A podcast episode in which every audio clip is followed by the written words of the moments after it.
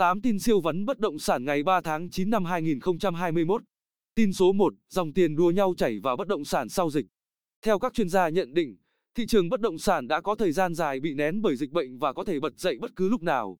Chỉ cần một tín hiệu khả quan về kiểm soát dịch bệnh và tình hình vaccine trở nên dễ thở hơn cũng chính là lúc các nhà đầu tư bất động sản dồn tổng lực vào thị trường nhất là khi lãi suất tiền gửi đã không khiến các nhà đầu tư mặn mà trong suốt thời gian qua. Tin số 2, sôi động thị trường bất động sản Bình Phước.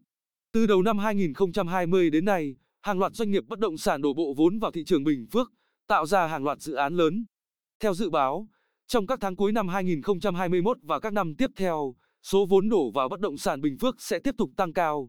Tin số 3, cẩn trọng khi ký kết hợp đồng mua bán bất động sản. Mới đây, Cục Cạnh tranh và Bảo vệ người tiêu dùng vừa phát đi cảnh báo về tình trạng xuất hiện một số hợp đồng lạ, dễ gây nhầm lẫn khi mua bán dạng căn hộ chung cư. Tin số 4, Đà Nẵng tăng diện tích khu công nghệ cao lên 1.844 ha.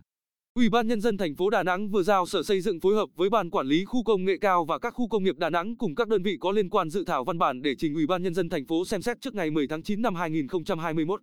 Tin số 5, Thanh Hóa duyệt nhiệm vụ điều chỉnh quy hoạch khu đô thị đối diện dự án Vinhomes.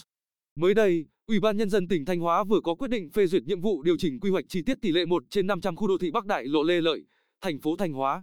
Tin số 6, nguồn cung dồi dào, bất động sản công nghiệp sống khỏe giữa đại dịch.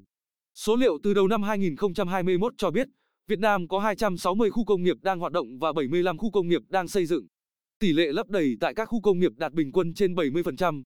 Tin số 7, giá thuê nhà xưởng bình quân trên cả nước khoảng 60 đến 80 nghìn đồng trên mét vuông và giá mua đất khu công nghiệp đã có hạ tầng dao động từ 3 đến 5 triệu đồng trên mét vuông.